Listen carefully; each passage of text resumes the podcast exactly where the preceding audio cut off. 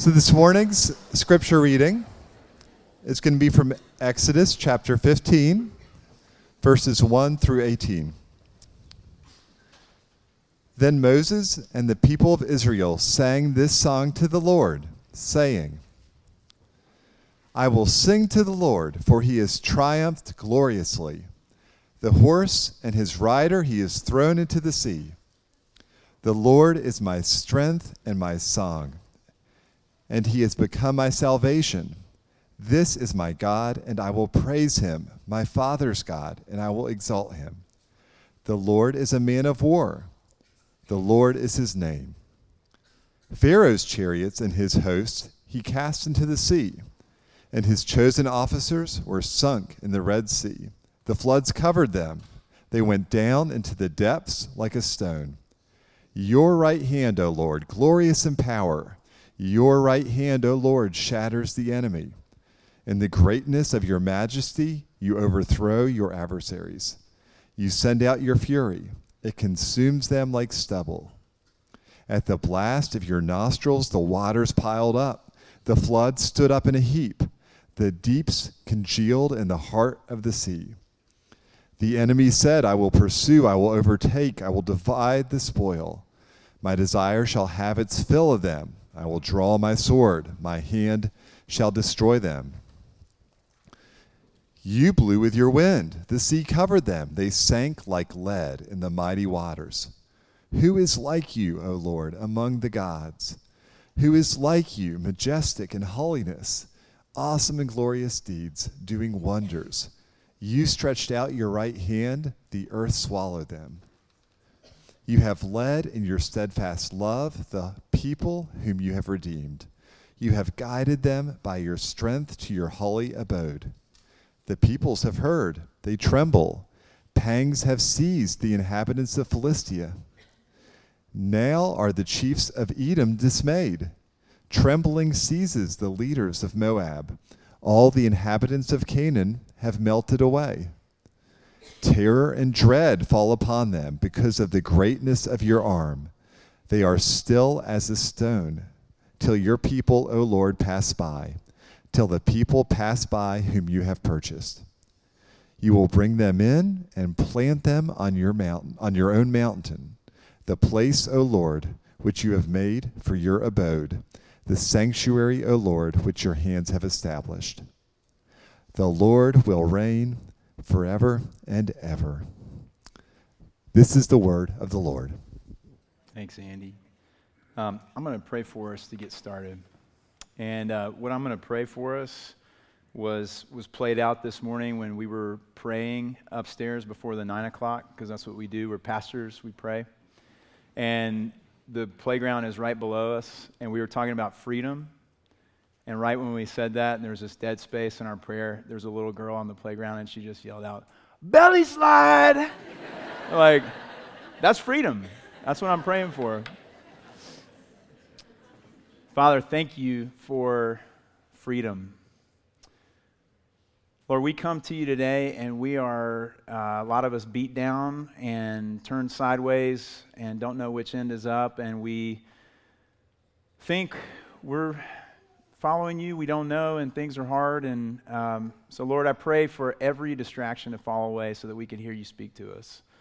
Lord, we fill our minds and our hearts with all sorts of thoughts of how we can find a way to make things work. And you're just, you're quieting us and teaching us how to sing the song that you are already singing to us.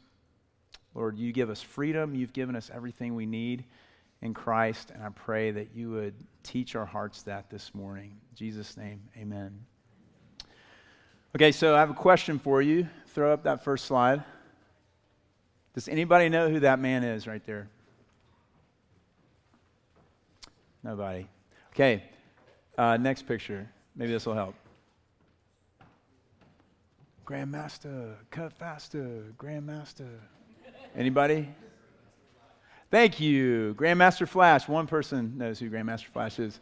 Um, Grandmaster Flash is like the DJ. He is like the man who invented what we now know as like DJing and one of the founding fathers of hip hop.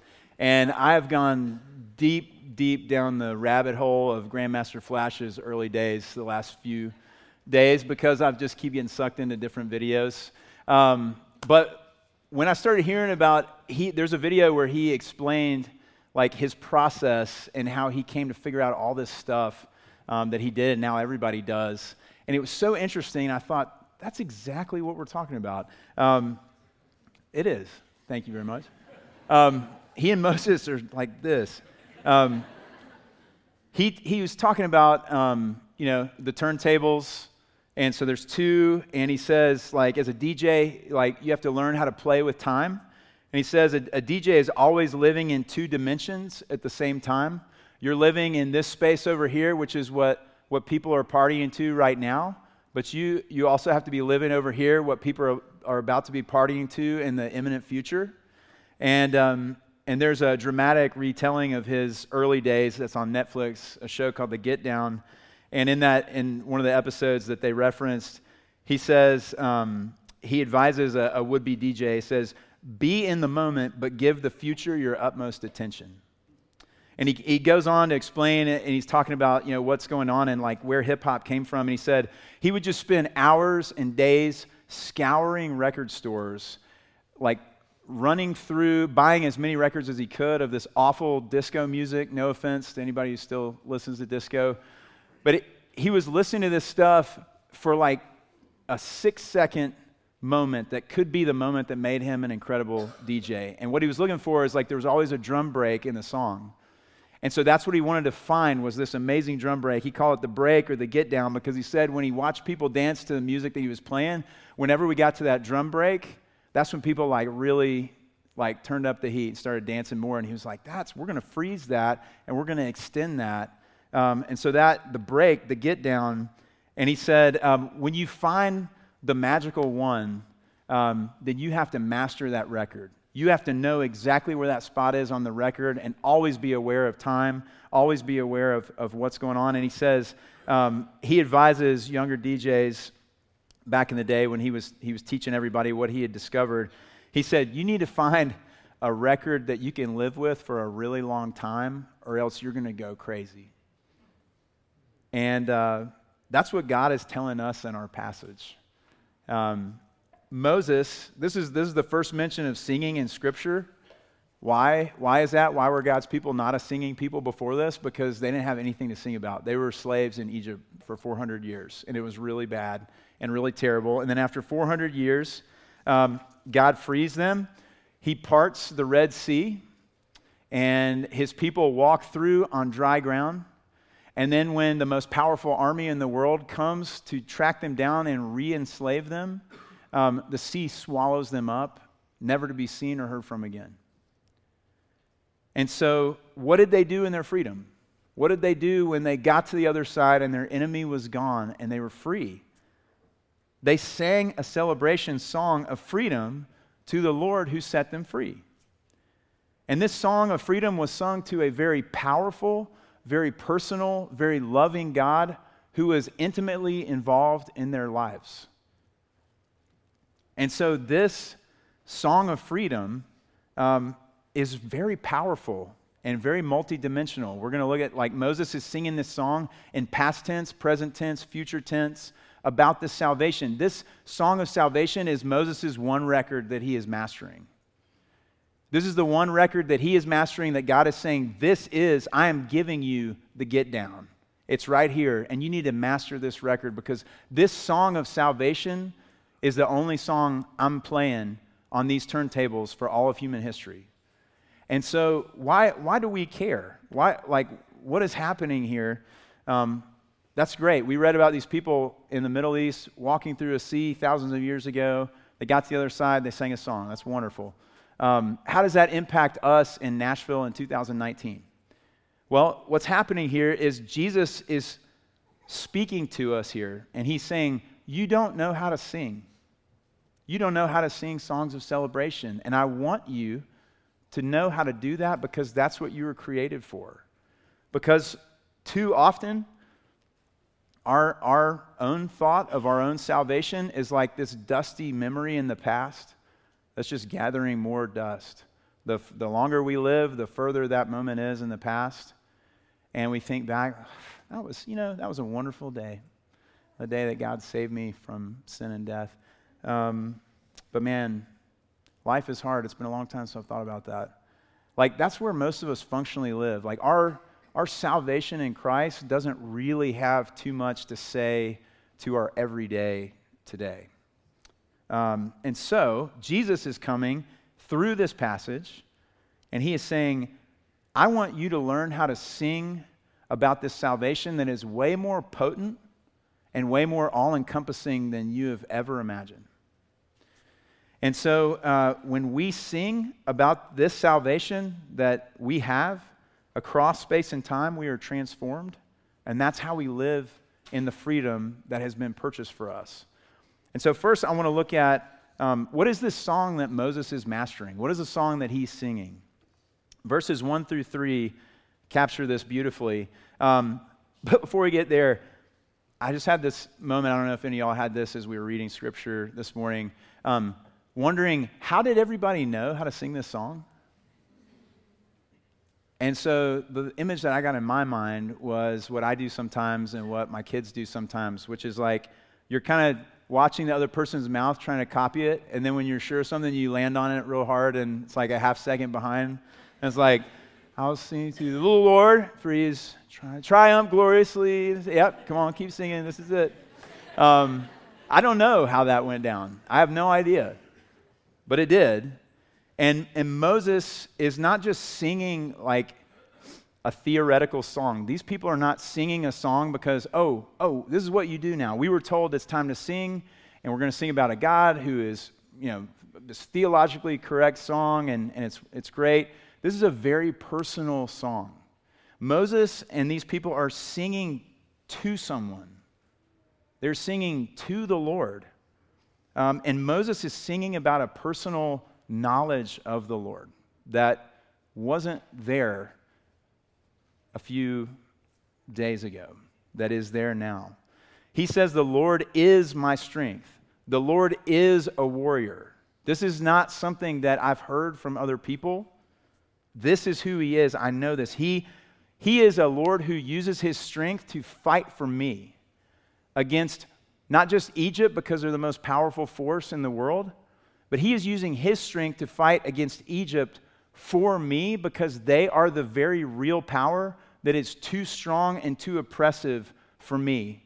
And they have been holding me in slavery, and that's how he uses his power. He is very strong, no one can stand against him. He also says, The Lord is my song. He sets me free from my slave masters so that I can sing songs of freedom. I can celebrate. I can sing a celebration song of love to Him. That is what He has set me free to do. He has set me free to experience overwhelming joy, to experience overwhelming gratitude, to experience love, to experience being the beloved of the, of the God of the universe. He has become my salvation. This is my God. He says, This is my God. This is my Father's God. And what he's saying there is like, I may have heard about this God before from my ancestors and from our people, um, but now I know him. He's my God. He is my God. He is active in my life. He has saved me for relationship with him, to sing these songs to him. And I was trying to think about an illustration that really gets at this. And I thought about my, my one year old who you saw a, little bit ago. Is so cute. Isn't he? Um, you know, in his life, his crib is his slave master. Like, it is too powerful for him. He is not getting out of the crib on his own. So he is hopeless against his slave master until I show up and I pull him out of the crib. He can't do that for himself. I have to do that. But why do I pull him out of the crib? I don't pull him out of the crib to set him free from one hurdle and say, like, put him down on the ground and say, okay, good luck with the steps. That's going to be a big one. I'll see you later. like, that's not what's happening. I set him free from his slave master to spend time with me, to enjoy me, and I enjoy him, to be in relationship. And that's what Moses is talking about here. Like, he knows a God who saves, He knows a God who is powerful so that he can free Moses to sing to him and to enjoy this. You know, when you sing, like, it's, it's this heart language. It, it moves you in ways, music moves you in ways that words by themselves don't. And so God is freeing his people to have this deep, intimate relationship with him. And so before we go any further, that's, that's a really good place for us to hang out, is asking these, these twin questions. Um, one, what is the song that you sing? Like, who is the God that you sing to in your life? And I'm going to borrow from like Will Ferrell and Elf here. Um, Josh brought this to my attention this week.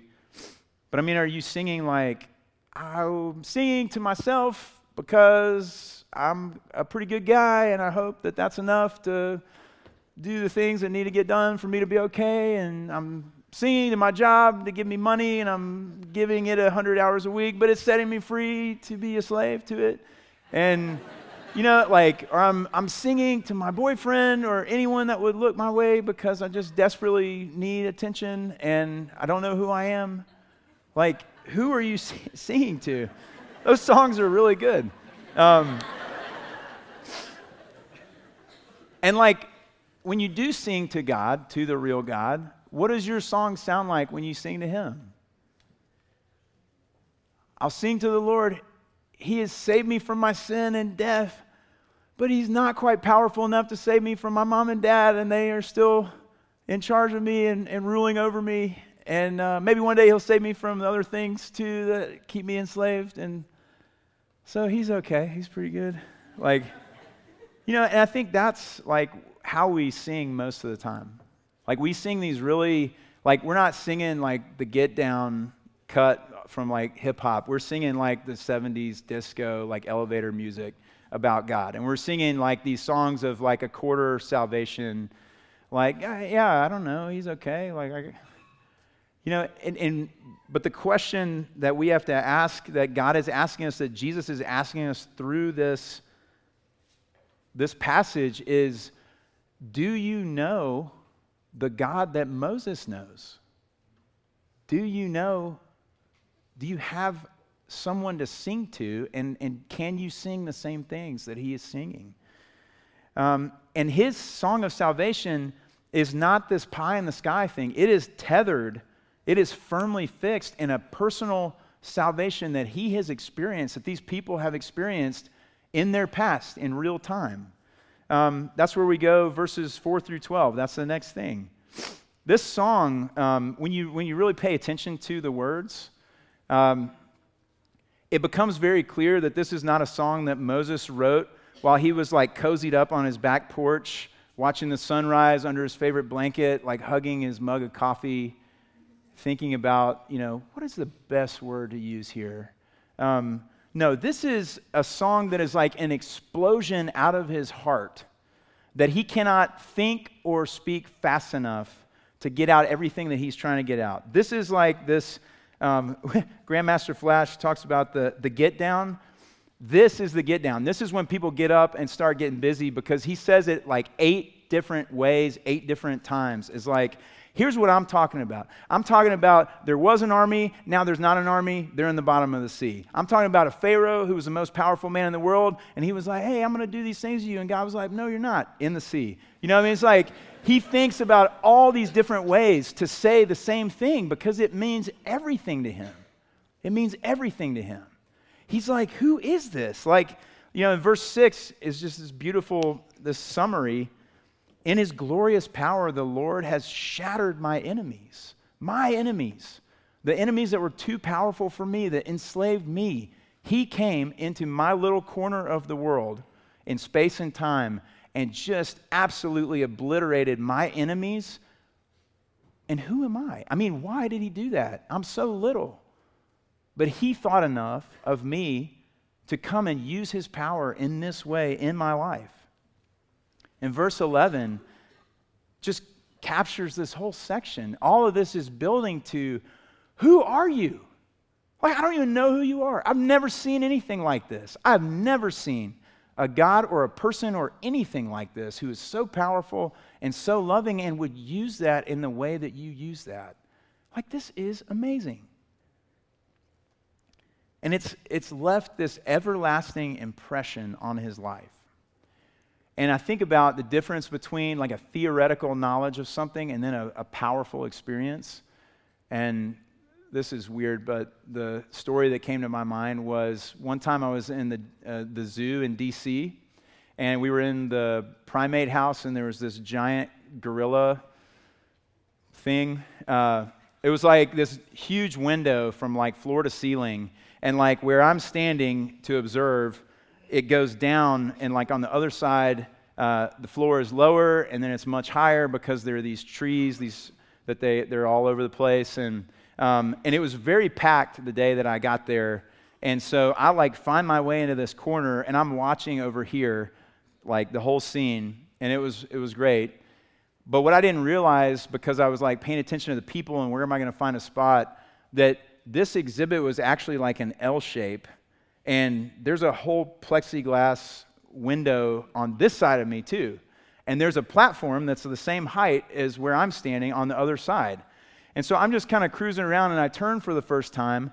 And right as I turn, a gorilla takes his hands and leaps up to the top of the platform. And now he is standing face to face with me.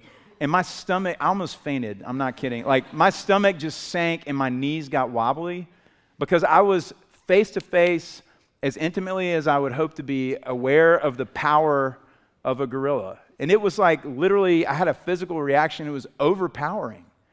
But like, yeah, now I know gorillas are powerful. I don't want to know any more about that. Like, I know enough.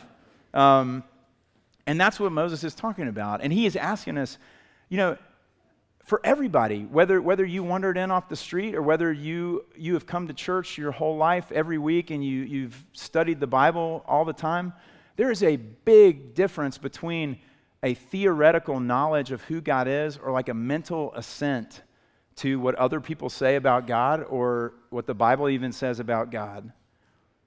But like, God is not asking for credit for something that He didn't do.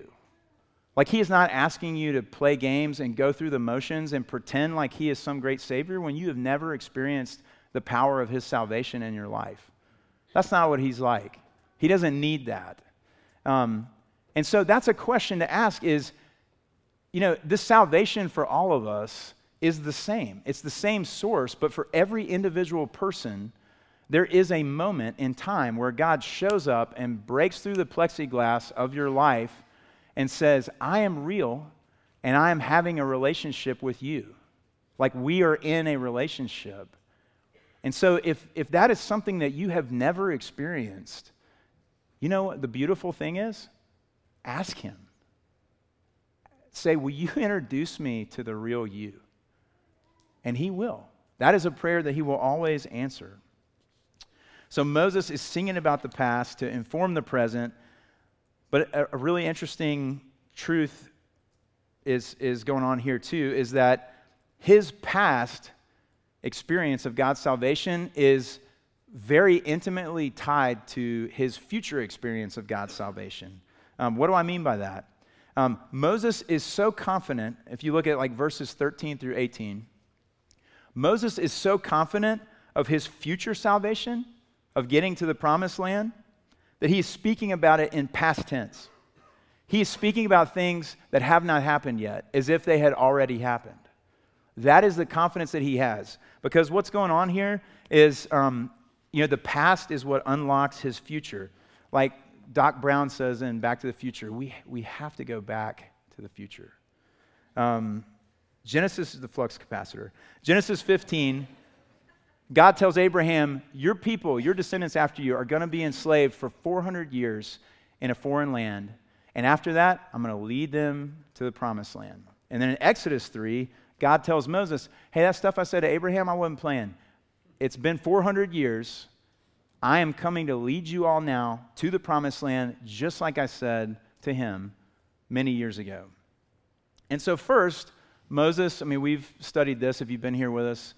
First, Moses is like, man, that sounds like a wonderful plan. I know a lot about these guys. I don't know if anything's if it's going to go off just like that, Pharaoh's pretty powerful. He's not really big on like setting us free. Um, that's, that's great for today. We'll go with that for today. There's probably going to be a plan B. We'll see about that, where we're really not that set free. Um, and now, after watching God show up and show out in all of his power, he has just watched God destroy in a miraculous way, a supernatural way, the most powerful army in the whole world. Moses like, let's pack the bags. We're going to the promised land. It's definitely happening because once I've seen that, I don't have to see anything else. It's done. And so, like these next verses where he, he lists all these random places Philistia, Edom, Moab, these aren't random places. He is charting out the course from where they are today to how they're going to get to the promised land. And he's like, here's what's going to happen. We're going to walk right past you. You're not going to touch us. We're going to walk past you next. We're going to walk past you. You're going to be afraid. And then we're going to get to the promised land. The people that are in there bugging us are going to leave, and we're going to be in there forever. And that's just how it's going to be. Like, no questions. He is done questioning, well, for now, till next week. Um, we'll give him a break. Um, but you know, this is, this is like a sure thing for him now. We are going to the promised land. Look at verse 13. If you, if you just are in need of some encouragement this week, camp out and meditate on verse 13. You have led, remember, he's, he's talking about the future here. You have led in your steadfast love the people whom you have redeemed. You have guided them by your strength to your holy dwelling place, aka to home, home with you, their home with you. And so, what he is saying to Moses, what he is saying to us, is um, you have already led us home. You are leading us home. You will lead us home. So, wherever we find ourselves, he is guiding and leading and loving us home. And it is a, a sure thing. Verse 17, this song is already amazing. It gets more amazing because all of a sudden we're not talking just about Moses and his friends getting to the promised land. Now we're talking about something that is eternal. You will bring them in and plant them on your own mountain, the place, O Lord, which you have made for your home. Like, oh, we're talking forever. Like, Moses may not realize this quite yet, but like what God's saying is, yeah, we're going to the promised land. And like this trip to the promised land is not the ultimate thing that I'm talking about. This is a shadow pointing forward to like you going to the promised land, which is home with me forever. Like all of my people of all time being with me for all eternity, where I'm planting them, where they can take root and flourish forever. Like that's what we're talking about. This redemption that he says, redeeming them from slavery, this is very real and very good news for Moses and his friends, but it is also not the ultimate end. It is pointing forward to an ultimate redemption for all of God's people forever. And Galatians 4 4 through 7 says this But when the fullness of time had come, God sent forth his Son, born of a woman, born under the law, to redeem those who were under the law, so that we might receive adoption as sons. See, in our sin, we have rebelled against God. We have become enslaved to life apart from Him, to our sin, to a cruel master. And there is no hope. We are the baby in the crib. We are the Israelites on the banks of the Red Sea being closed in by Pharaoh's army. And God said, I will make a way where there is no way. I will send my son, who is perfect, the spotless lamb, like we talked about a couple weeks ago and he will come and he will be swallowed in the sea of your sin, and the waves of God's full wrath will fall upon him and crush him, so that you can stand on the other side and sing songs of celebration and freedom. Not so that you can be left alone and say, hey, now you're on the other side, go see what's out there, good luck to you. No, so that we might receive adoption as sons, to be sons and daughters of the God of the universe. He is never going to leave us. He is going to walk us and guide us and journey with us all the way home. And it says, Because you are sons, God has sent the Spirit of His Son into our hearts, crying, Daddy, Father. So you are no longer a slave. You are no longer a slave. You no longer have to sing these half hearted, one fourth salvation disco elevator music songs about who God is that bore everyone to tears, including yourself. Like you have been set free in Christ to sing powerful, visceral songs of celebration and salvation for all time. And it is sure because it is tethered to the salvation of the past and the salvation of the future. So if Moses could look back at the Red Sea and say, you know, I didn't know how this was going to go down. Now I'm sure of it. Let's go. How much more can we, when we've heard about this coming Savior, and now we can look back and see Jesus being crushed, buried, and being raised from the dead? Like he rose from the dead. He is alive now. Like death could not hold him. How can we not much more look back on that and say, yep, we're going to the promised land? Yeah, there's nothing that's going to stop us now. Like all these little things that feel like really big things, and so they are really big things. But compared to that, they are nothing. These things that just torment our minds and our hearts and the suffering that we experience, I don't care what it is. We've all got plenty of it, but nothing can touch that. Nothing can stop the song of celebration that He has made us to sing. He has shattered our enemies forever. And the amazing thing is, like, this song that they're singing is not um, really their own invention. In Zephaniah, it says that the Lord sings over his people. Like, he is the one who invented singing. And so, what happens when we sing in God's salvation is we're actually joining him in song and singing back to him. And it's this, this harmony that we were made for. It's the harmony of the Trinity, it's the harmony of God and his people, it's the ha- harmony that Jesus prayed for for all of his people together. That's why it's such a beautiful and important thing when we come here and we sing. Um, as Dave Burden, one of the other pastors, said this morning, uh, too often we think about the, the songs before the sermon as like the preview at the movie theater, and we're just going to slide in like right after the songs and get there for the movie. Um, that's not what it is. Like, this is so important to sing songs of salvation to ourselves and to our neighbors and to have those sung over us because it reminds us of what's true. It allows us to live in this like multi dimensional place of salvation that is powerful and all encompassing. Verse 18, it says, The Lord will reign forever and ever. Moses writing that is like saying, Hey, and good news for everyone who's going to pick this up and sing it after we are long gone is that God does not change. He is going to reign forever and ever. So when you pick this up, you can sing it with just as much power and force as we're singing it today because that same God is outside of time and space, so he will always be the Savior. He will always be the everlasting God. It'll be just as true in Nashville in 2019 as it was at the Red Sea. Been watching a lot of NBA playoffs lately. It's a good use of time.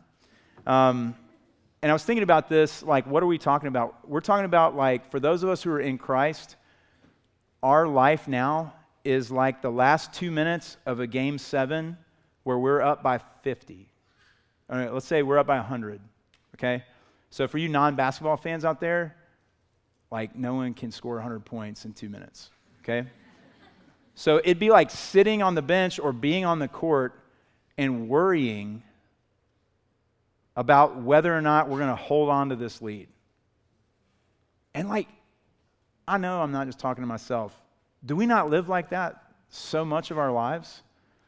It's like eh, our life and our belief in who God says He is is like hanging on every eternal moment that's like the next step maybe he is who he says he is. Let's see how this job interview goes, or let's see how this relationship goes, or let's see what my kids do when they turn 18 and make me really proud.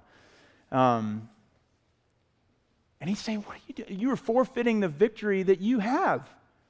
Like we are going to that locker room, and champagne's going to be everywhere, and you're going to put on the hat all goofy and hug each other and kiss a trophy. Like that's already in the books. Like that is going to happen. And that changes everything. That gives us a freedom that is really real. Not just this freedom that sounds good that we're supposed to say, but a freedom that is really real. Our, our salvation is not something we only look back to, because uh, when we do that, it kills us. Um, our salvation, to, to bring it back full circle to Grandmaster Flash, who is the father of string theory, space time continuum. Um, our get down is this multidimensional salvation that is secure. And the Savior who has given it to us and who invites us to sing with Him and to Him for all eternity. Father, thank you for the truth of your word. Thank you for, wow, just who are you? I mean, using your power, using your love to love us like that, to save us like that to save us from our enemies outside, to save us from our enemies within, from sin and from shame and from fear. Lord, we are victorious in you. Um, I pray that as we meet with you, as we leave this place and just continue this conversation with you in our hearts, that you would continue to transform us into people who can sing uh, songs of celebration with even more of our hearts. Uh, and we ask that in Jesus' name. Amen.